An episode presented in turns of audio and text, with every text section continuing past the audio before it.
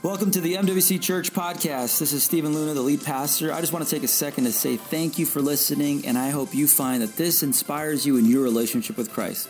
Now, here's this week's sermon. Good morning. How y'all doing? Sounds like you guys are ready to go. I think I just broke something. It happens every time I touch something. They don't let me really do that very often. My name is Rob Frazier. I work with Convoy of Hope. We work with their field teams department, but there are many questions that go on with Convoy. Let me tell you a few things. How many know we had a pretty decent sized hurricane move through? Just this last week. Convoy is already responding to that. We have people on the ground. I'm telling you now because I will know there will be people ask, ask me afterwards, which you're not paying attention to me, you'll ask me anyway. Um, but we have already got boots on the ground uh, in uh, the islands that have been affected, trying to prepare to uh, get some materials, water, and needs sent to them. That is already down there. We've got it crated up and ready to move it over. So that's one thing we're doing. We're also pre, uh, positioned to start helping those in North Carolina that have went through a very difficult time. We've got boots on the ground there as well, and are also in the process right now of staging to move it out there. So they should have those in place in just a few days, meeting needs. I love Convoy, our disaster relief. There are our MVPs in my mind. They're out there doing the hard things and they're serving hard. Um, pray for them. Pray as they move through those areas that are dangerous. Uh, and sometimes can be dangerous to their health. So be praying for convoy. Pray for those who are affected by the hurricane. Just pray because God uh, wants to respond. Because then convoy of hope brings this little word we love called hope. Hope is what Convoy is about. Convoy of Hope, as Pastor said, uh, has been a response to a, a, passion that took place in Hal Donaldson's heart. Hal, is, who is our founder, uh, begin to build a vision very early in his life because of some things that happened in his life, and I don't have time to go into them. But one of the things that I will tell you was a key conversation was he was with the missionary couple called the Buntains, who many of you know the missionaries there in India, some of the some of the greatest missionaries maybe you know in our modern time. And they said to him one day, they said, "Hey, we're going to take you and meet a friend." And he said, okay. So they got him in the car and they drove him over there and he got out and they introduced him to Mother Teresa. That's a friend, isn't it? And so he started to interview and talk to Mother Teresa. And uh, Mother Teresa asked him, she just looked Hal dead in the eyes and said, What are you doing for the hurting and those that are in poverty? And basically, Hal said, How do you lie to Brother Teresa? He said, I'm really not doing anything. God took that moment and begin to build in his heart a vision for what now has become Convoy of Hope. Convoy of Hope is responded to disasters. We are feeding over 200,000 children a school day throughout the world.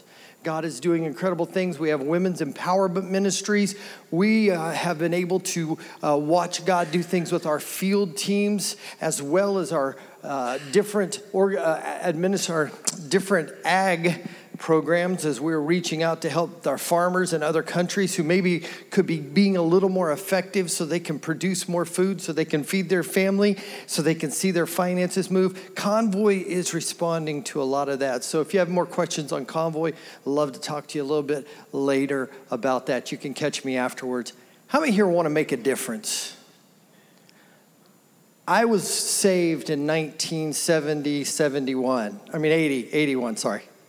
I was saved in 1980, 81.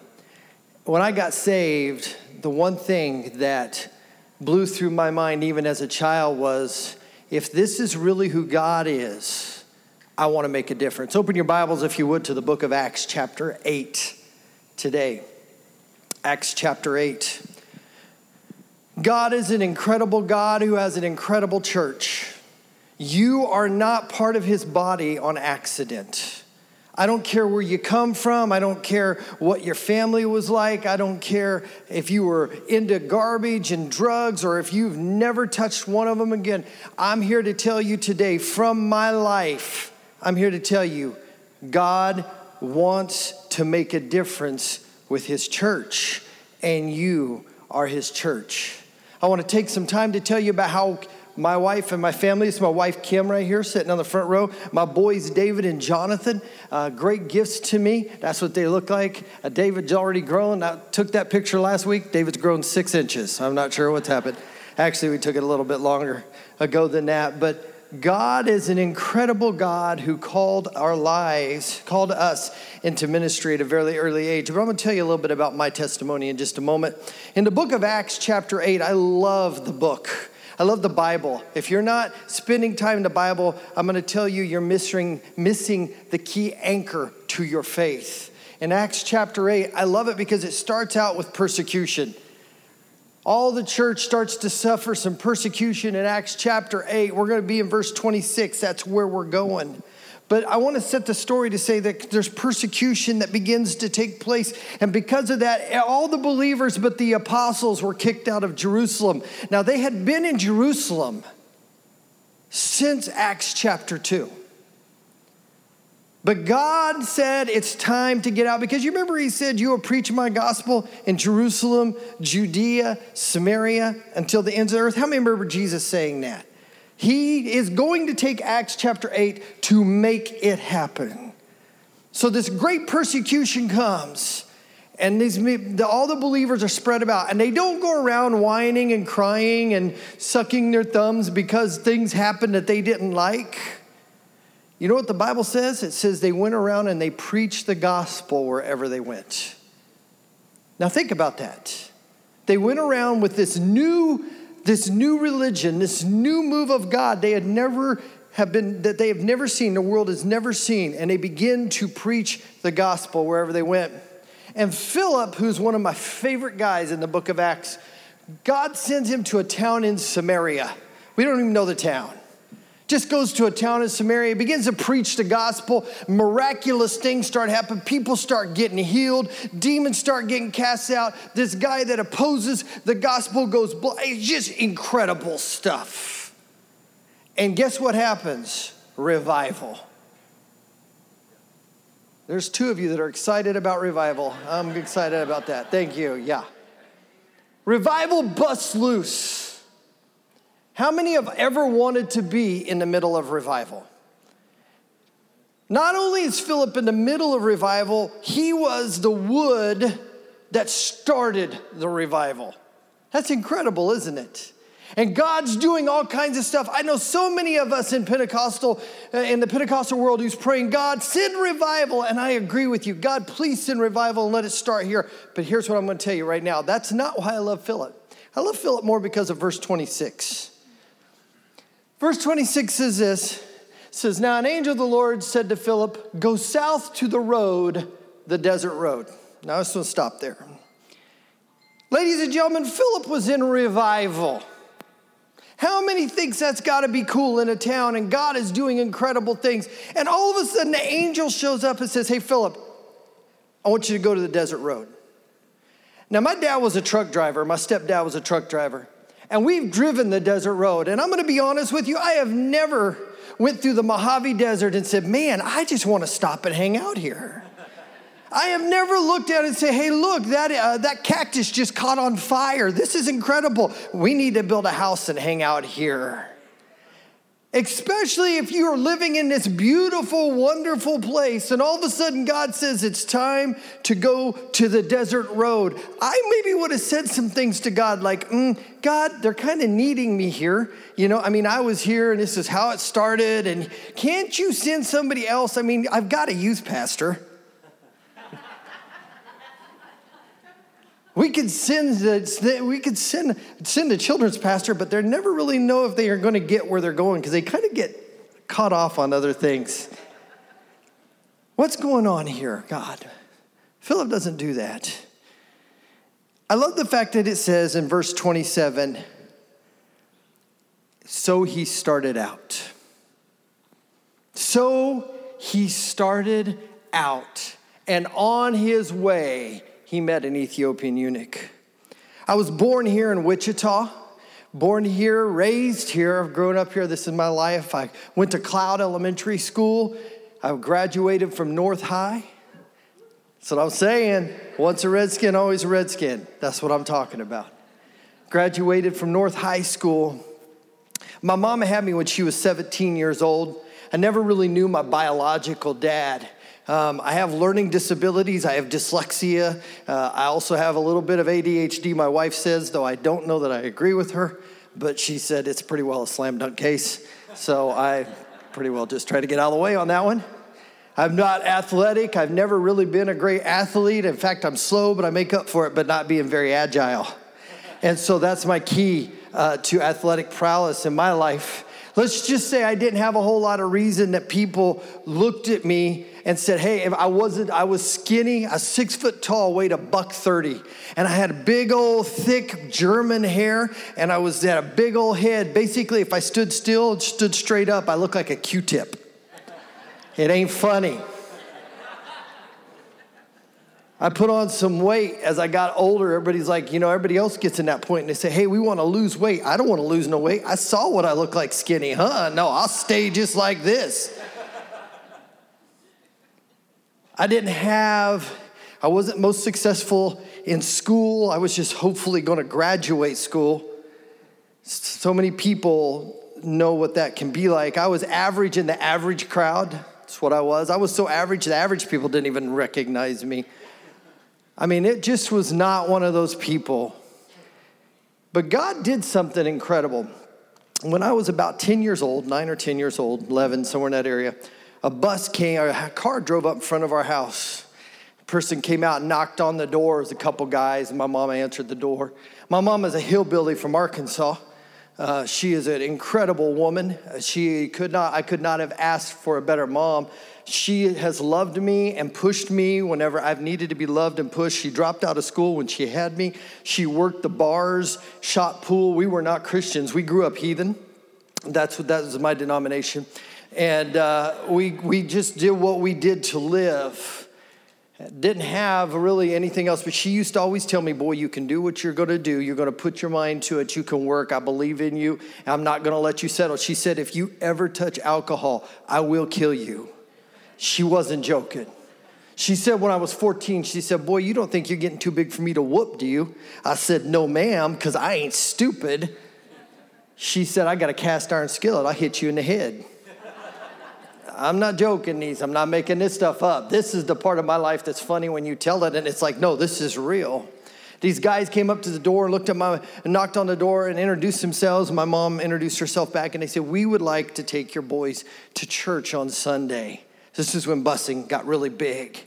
Like, we want to come and take your boys to church on Sunday. My mom is thinking to herself, Well, I know they ain't going to steal them because they'll bring these two back in a hurry. I have a little brother named Mouse. Dad said one time to me, he said, Mouse, I, Mouse said to me, I'm not a redneck. I said, Mouse, I should have stopped right there. I said, Mouse, you ever had a motor in your bathtub? He said, So. We grew up redneck. These guys offered to do this. My mom says, okay, that'd be great. She said, a morning without the boys. They said, how long is it to be gone? They said, we'll pick them up about 8.30 and we'll bring them home about 1. They said, a morning without the boys? Next thing I know, I'm standing on the porch. It's Saturday night. I'm just kidding. She didn't put us out Saturday night, but we was out alpha early on Sunday morning because she did not want us to miss the bus. I'm like, Mom, I think the sun has to be up before the bus is going to come around. So they came and got us on the bus, took it over there and stopped and took us into the church. And I remember we did Sunday school in a broom closet because they had had such a good, well, they say it's because they had such a good response. I'm wondering if they just didn't want us to break anything. But they put us in a broom closet and they started sharing, they did a Sunday school and then they took us into the big church. We got into big churches. I'd never been to church before. It was kind of crazy. All these people sitting around. The guy started, they sung some songs, they did some stuff. And then this dude started preaching. And the first thing he said, to us was he started saying that he said, Any one of you have ever done anything wrong in your life, you're gonna go to hell. Now, my mama lets me know every day that I did something wrong. I had no problems believing. I did not have an overly high self esteem in the first place. But in the second place, I had no problems believing that I had messed up because my mom made sure I knew when I messed up. And then she whooped me for it and we went on from there. She told me just a few years ago, she said, You notice I never watched you and you guys were outside playing? I said, Yeah, mom, I noticed that. She said, I said, Why was that? She said, Because I didn't want to believe my boys were that dumb. Uh, looking back at the things we did, there's probably some truth to that. We walked in there, and the guy began to explain hell, Pastor. Started talking to me about hell. Seemed like he was talking to me. Said, This place is fire that's going to burn forever. You're going to be in it. There's worms that are going to eat your flesh, and you're going to be separated from God. And to be very honest with you, I was not excited about that destination. It's like, you know, going to camp out on the lake of fire? I don't think so. I'm not interested. And he said, All of us that have sinned, and we all have sinned, all of us failed, you're going to go to hell. I'm like, You guys came and got me for this. Thank you very much. Very excited about this opportunity. Then he said, But there's some more to that. And he began to tell me about Jesus. He began to say about this man who loved me, this God who loved me, sent his son to die on a cross for me. He Starts telling me about Jesus and all the things that Jesus did in my life. And I'm sitting here thinking, this is crazy. And then he said, and if you all you gotta do is just ask him into your life. You don't gotta pay no money. It's not $14.95 plus shipping and handling. You just gotta come up to the altar and ask Christ to come into your life and live for him. I'm like, this is a no-brainer. Dude said, come up. I was there, man. I got saved that week and the next week, and the next week. Six weeks later, they finally came up and said, Rob, you only have to do this once. Been good to know about five weeks ago, thanks. I'm ultra saved. Theologically, I think it's funny, I got saved six times at a Baptist church. Once saved, oh, you'll get it later. One of you guys, you be in the middle of lunch, you're gonna go, you about choke on your food. That one was funny right there. That was good. Later, and gave my life to Jesus. God began to change. My mom and dad supernaturally got saved. I'd tell you a little bit more about them, but it's incredible. My mom and dad got supernaturally saved. My mama found out she wasn't supposed to be living with my stepdad. He's actually my stepdad. His name's Critter. Critter, those of you that maybe know Critter, there may be a few of you in here who do. He started a ministry called Christ in the Streets that used to work down in South Broadway, reaching out to the people in South Broadway to share the gospel with them. Critter and my mom got saved. My mama found out they weren't supposed to live together, that was sin. So she called dispatch and said, You need to bring Critter home. Critter's a truck driver. They said, What's wrong, Rita? The kid's sick. Is anything okay? My mama said, No, he's getting married. And they said, Well, she, he didn't tell us that. She said, Because he doesn't know. Get him home. She thought he'd call her first. Well, he called dispatch first to get his next load. They said, You're coming home. He said, Why am I coming home? I just got out. He said, Because Rita said you're going to come home and get married. He said, I'm going to what? She said, Rita said it, so he did. Because he's a smart man. God has done some incredible things in my life, but it's because a church decided to go to the desert road. It's because a church decided to, in this case, invest in a bus and find some suckers to drive us. Get in that bus, drive around 103 West Burnett, Wichita, Kansas. Ask a couple kids to go to church, and God would change my future. Philip follows the desert road. Today, my wife and I were on a new desert road. We spent most of our ministries in the desert road. We were in youth ministry for six years. That's just the desert. Um, no offense, guys. Uh, we also did Chi Alpha for 10 years. My wife and I are the ones that started Chi Alpha here at Wichita State University. So, pretty excited about that opportunity. Art Walker was one of my first disciples that I was able to invest into him. And then he took the ministry from me when we moved on to pastor for 11 years in Rose Hill. So we've done up until this point where we're getting ready and have actually already left our church about a year ago and are in the process now of working with Convoy of Hope. Do you really want to make a difference? That's the question God asked me. I will tell you that there is nothing in this world that scares me more than walking before the throne of God and Him saying, You missed it. You could have done more.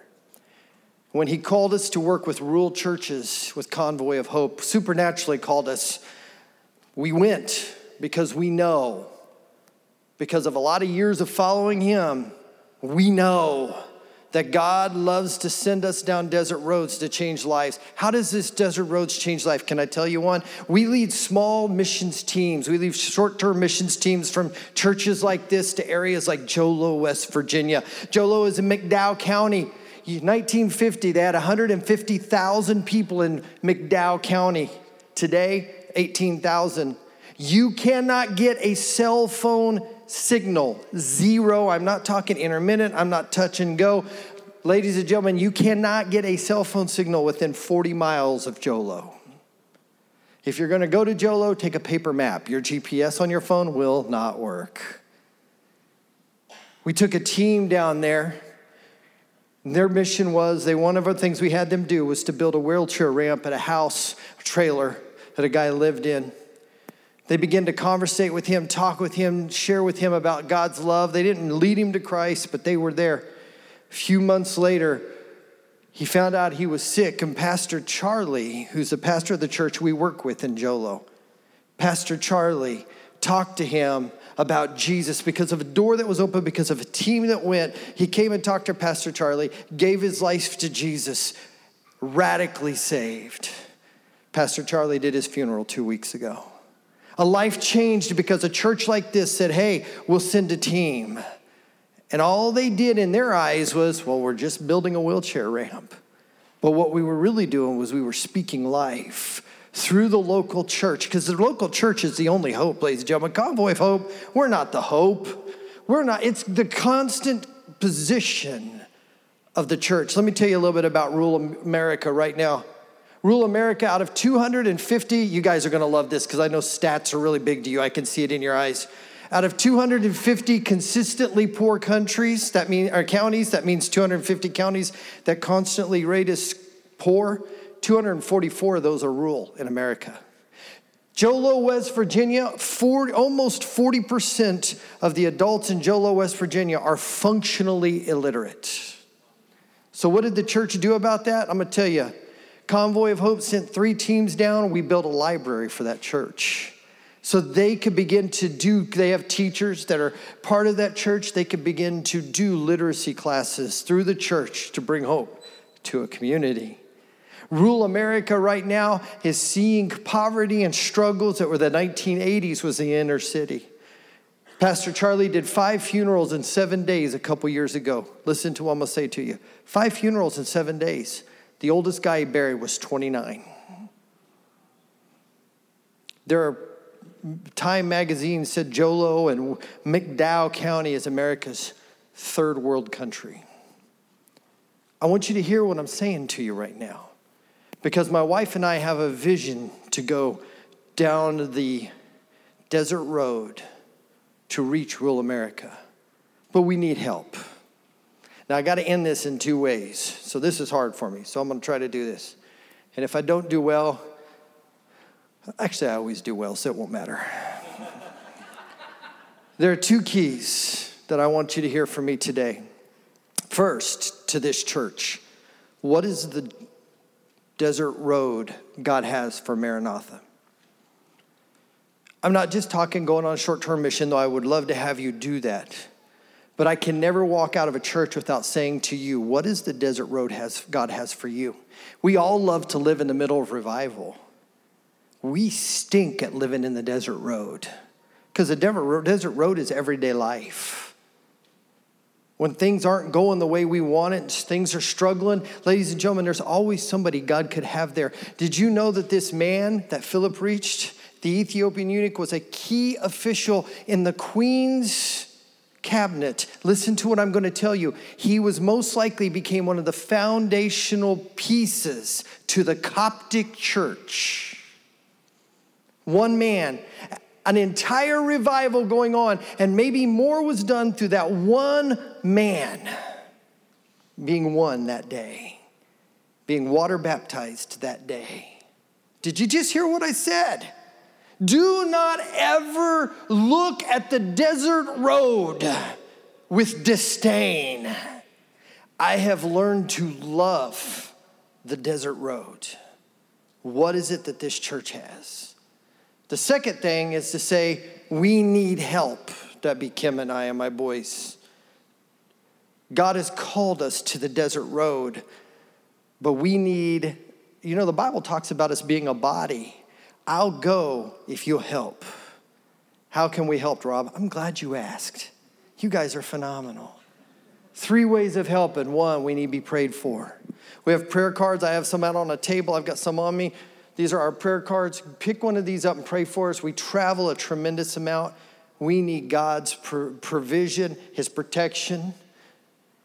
We need God to touch and be with us. I travel, I've traveled about 30 plus thousand miles in less than a year for my this and that's just our driving miles. That's not counting the air miles that i've had to fly as well. Just went to wisconsin to check on a new site we may be opening up there. Travel. We also need support.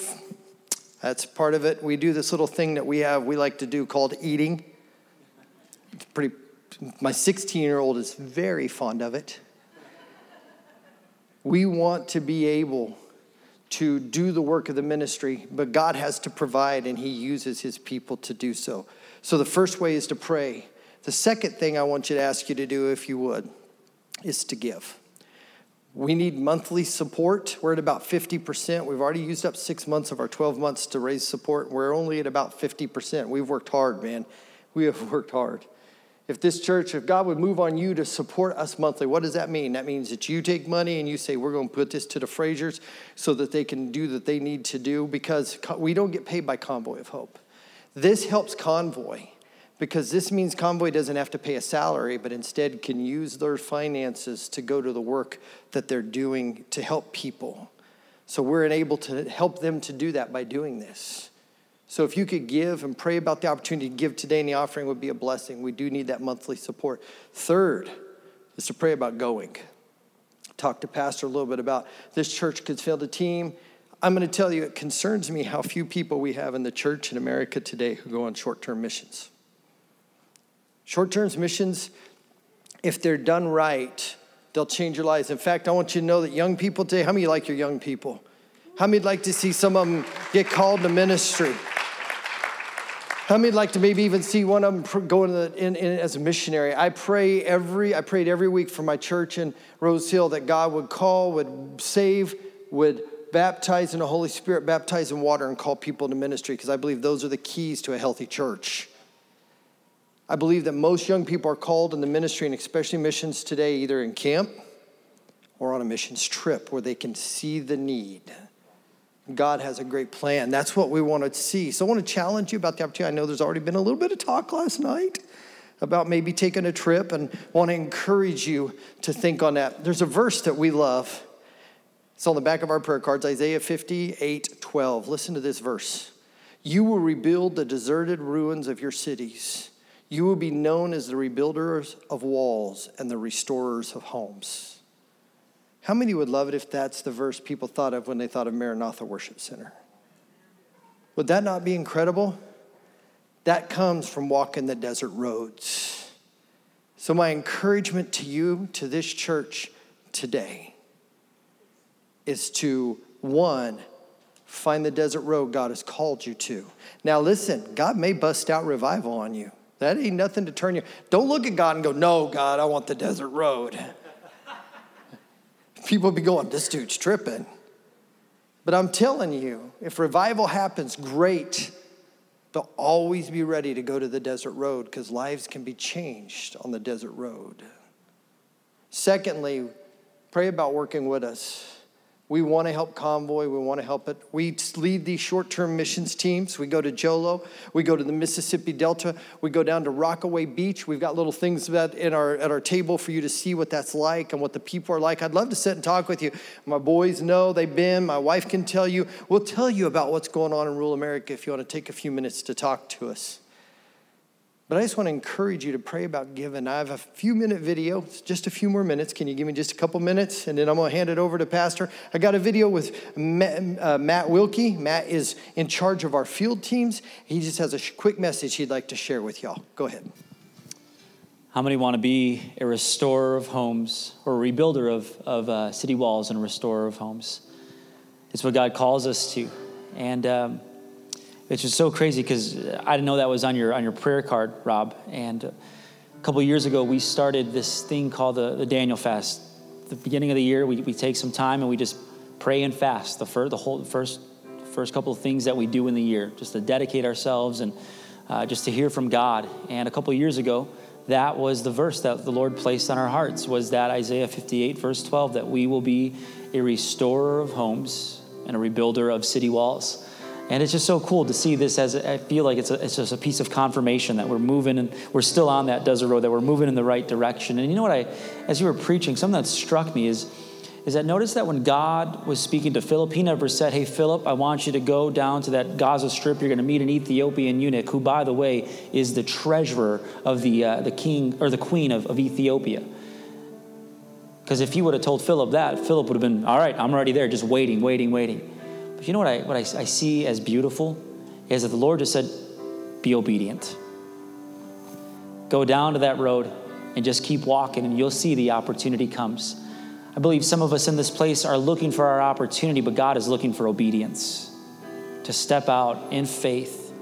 Even when you don't know where that destination is or what that opportunity is, we're not looking for an opportunity. We have everything we need in Jesus. We're following in obedience. And as we do, opportunity presents itself. So, what is, what, what is the challenge? I want us to rise to this. I think God is calling us to be obedient by, yes, praying for Robin and, and Kim and the Frasers. Um, and secondly, I do want us to take an offering. We're going to end in two ways. We're going to pray for them, and then we are going to collect an offering. Everything that comes in will be allocated to them as a one gift offering. Um, and then pray about monthly support. If God is speaking to your heart, let us know. Uh, we'd love to, to, to, partner in that. Uh, another thing, too, is this is a beautiful, a beautiful story. Yesterday, there was a man in our service who is a very, very uh, kind of a straight laced individual, not, not very emotional, um, sits with his arms crossed, loves the Lord, but just not very uh, expressive.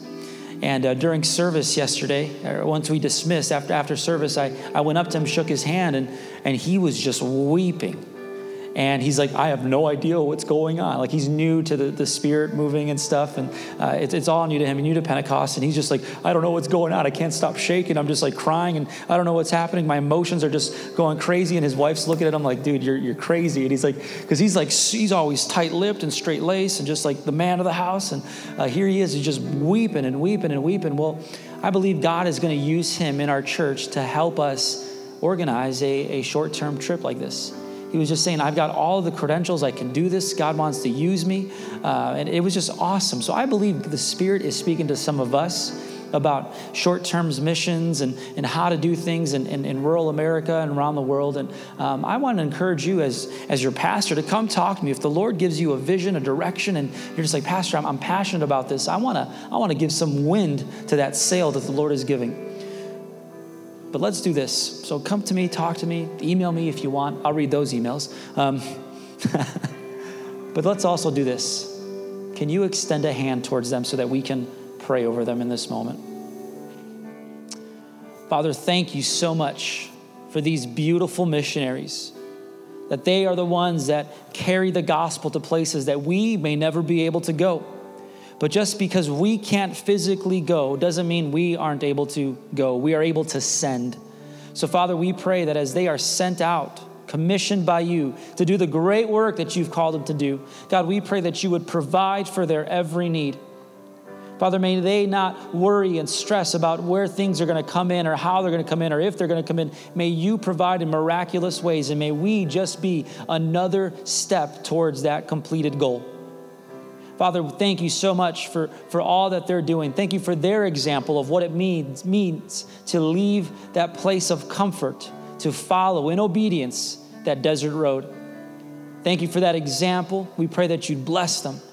And may we, as MWC Church, as a one part of your body, be diligent in our task of sending out those who are called. We love you. We love them. Bless them. In Jesus' name we pray. And everyone said, Amen. Ushers, if you want to come forward, we're going to go ahead and take a special one time offering for them this morning. Let me just pray over this offering. God, thank you so much. Lord, there's so many things that we could uh, steward our money with, so many things that we could spend our money on. But you've called us to be mission focused. Everything that we have is yours. And it's a privilege to give to you and to the mission you've called us to. We pray that this offering would bless the Frasers and that, Lord, they would meet their goal by the end of the year.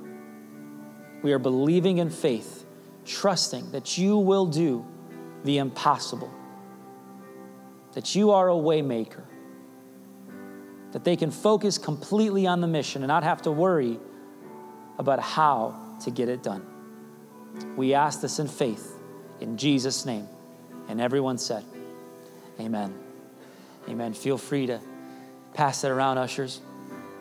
And I'm serious when I say if God is speaking to your heart, the greatest thing you can do is to not keep that to yourself, but to share it. If you want to email me, shoot me an email. But if you want to talk to Rob and ask him some specific questions of maybe how, how did that start? How did you know? He'd be happy to talk to you. Him and Kim both would, would be happy to talk to you. Um, they, they actually shared a story yesterday about Rob was feeling something. Kim came out and just asked the question. It was almost confirmation. And uh, God, is, God is good that way. So, man, share, share your story, talk to them. Uh, God is going to do a great thing through them and in them and through MWC. Amen. He still makes a way where there is no way. Now let's be obedient to our desert road. Let me pray over you. Father, thank you for MWC. Thank you for this family. Thank you for this house. Thank you for every individual who is in this place or listening on our podcast. God, thank you that you have called us to do impossible things, not in our strength, but in yours.